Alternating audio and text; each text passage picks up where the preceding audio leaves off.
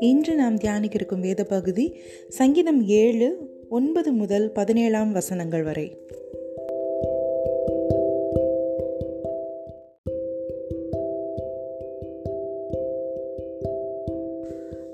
துன்மார்க்கனுடைய பொல்லாங்கை ஒழிய பண்ணும் நீதிமானை ஸ்திரப்படுத்துவீராக. நீதி உள்ளவராய் இருக்கிற தேவரி இருதயங்களையும் ஒளிந்திரியங்களையும் சோதி தருகிறவர். செம்மையான இருதயம் உள்ளவர்களை ரட்சிக்கிற தேவனிடத்தில் என் கேடகம் இருக்கிறது. தேவன் நீதியுள்ள நியாயாதிபதி. அவர் நாள்தோறும் பாவியின் மேல் சின்னம் கொள்கிற தேவன். அவன் மனம் திரும்பாவிட்டால் அவர் தம்முடைய பட்டயத்தை கருக்காக்குவார்.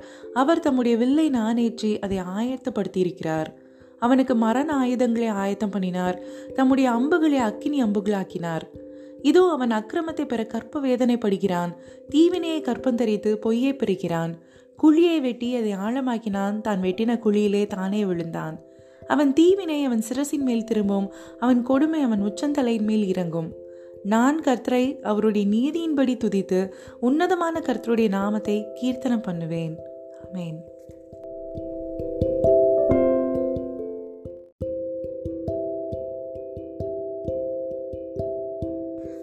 துன்மார்க்கனுக்கும் நீதிமானுக்கும் என்ன வித்தியாசங்கிறத தாவிது எப்போதுமே தன்னுடைய வார்த்தைகளில் தெளிவாக சொல்லுவார். எங்கேயும் கூட அவர் நீதிமானுக்கும் துன்மார்க்கனுக்கும் உள்ள வேறுபாட்டை விலக்கி சொல்றத நம்ம பார்க்கலாம். கத்த துன்மார்க்கனுக்கு என்ன செய்வார்னு ஒரு லிஸ்ட் போடுறார். நீதிமானுக்கு கத்த நீதி செய்வார் அப்படின்னும் தாவிது சொல்றார். யார் நீதிமான் யார் துன்மார்க்கன்னு கர்த்தர் எப்படி அறிந்து கொள்கிறார்? தொடர்ந்து தியானிப்போம்.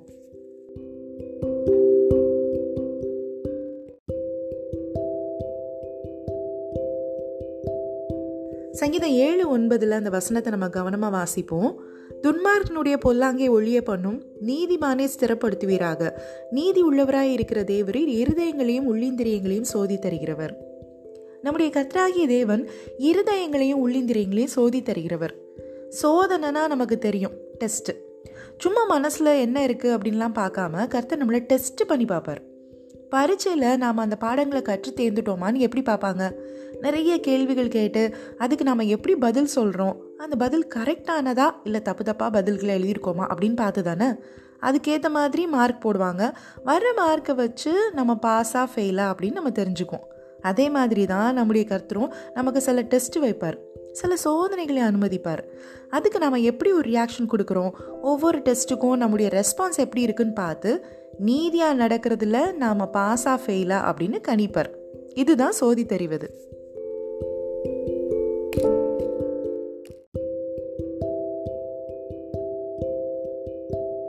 கத்து ஃபஸ்ட்டு நம்மளுடைய இருதயங்களை சோதி தருகிறார். ஒரு பிரச்சனையே வந்துருச்சுன்னா நம்முடைய இருதயத்தில் அந்த பிரச்சனையை நம்ம எப்படி ஹேண்டில் பண்ணுறோம் உடனே நம்ம துன்பப்பட்டு விசனப்பட்டு கவலையில் நம்ம சோர்ந்து போய் உட்காந்துறோமா இல்லைனா அப்போவுமே கர்த்தர் மேலே இருக்கிற விசுவாசத்தோட நம்ம நம்பிக்கையோட நம்ம ஜெபம் பண்ணி இருதயத்தில் நம்ம சந்தோஷமாக இருக்கோமா? அப்படின்னு கர்த்தர் பார்ப்பார். நம்மளுடைய இருதயம் பாரமாகி அந்த பாரத்தை தீக்கிறதுக்காக மனுஷங்களை தேடி போகிறோமா இல்லை நம்ம கர்த்தருடைய உதவியை கர்த்தருடைய சகாயத்தை நாடி அவர்கிட்ட நம்ம முழங்கால் படி போட்டு ஜெபிக்கிறோமா? இதையும் கர்த்தர் பார்ப்பார். இப்படி எல்லாவற்றையும் கத்த சோதி தறிவார் கிரியைகள்னால மட்டும் இல்லை இருதயத்தில் நினைக்கிற நினைவுகள் கூட ரைட்டாக இருந்தால் தான் நம்ம ரைஷியஸ் நீதிமான். அடுத்தது உள்ளிந்திரியங்களே சோதி தருகிறார். உள்ளிந்திரியங்களுக்கு ஆங்கில வேதாகமத்தில் மைண்டுன்னு போடப்பட்டிருக்கு. மைண்டுன்னு எடுத்துக்கிட்டோன்னா அதில் ஜஸ்ட் நினைவுகள் மட்டும் கிடையாது. நம்முடைய உணர்வுகள் உணர்ச்சிகள் கற்பனைகள் உறுதி ஒரு விஷயத்தை நம்ம எந்த கண்ணோட்டத்தோடு பார்க்குறோம் அப்படிங்கிற பர்செப்ஷன் கூட அதில் அடங்கும். மைண்டுங்கிறது ஒவ்வொருத்தங்களுக்கும் ஒவ்வொரு மாதிரி இருக்கும். அவங்க வளர்ந்த விதம் வாழ்ந்த வாழ்கிற சூழல் அவங்களுக்கு இருக்கிற எக்ஸ்போஷர் அவங்களுடைய உறவுகள்னு எல்லாத்த பொறுத்தும் அவங்களுடைய மைண்டோட நினைவுகளும் உணர்வுகளும் அமையும். நம்முடைய கத்தர் இது எல்லாத்தையும் கூட சோதி தருகிறார்.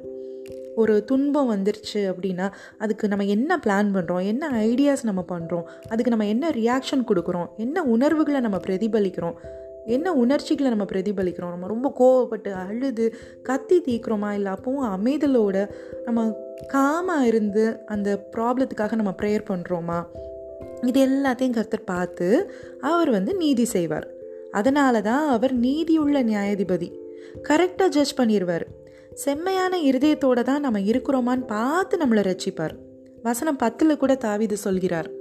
செம்மையான இருதயம் உள்ளவர்களை ரசிக்கிற தேவனிடத்தில் என் கேடகம் இருக்கிறது அப்படின்னு. கர்த்தர் இடத்துல நம்ம ரசிக்கும் கேடகம் இருக்குது கர்த்தர் நம்ம ரசிக்க அந்த கேடகத்தை எப்போ யூஸ் பண்ணுவார்னா நாம் செம்மையான இருதயம் உள்ளவர்களாக இருக்கும்போது மட்டும்தான். ஜெபிப்போமா? நீதியுள்ள நியாயாதிபதியான எங்கள் தேவனே எங்கள் இருதயங்களையும் உள்ளிந்திரியங்களையும் நீர் சோதித்தறிந்து எங்கள் நீதியின்படி எங்களை ரட்சியும். எப்போதும் செம்மையான இருதயம் உள்ளவர்களாய் நாங்கள் நடந்து கொள்ள எங்களுக்கு உதவி செய்யும். எங்களை ஸ்திரப்படுத்தும். உமக்கே துதிகன மகிமையை நாங்கள் செலுத்தி உம்முடைய நாமத்தை நாங்கள் கீர்த்தனம் பண்ணுகிறோம் எங்கள் நல்ல பிதாவே. ஆமேன்.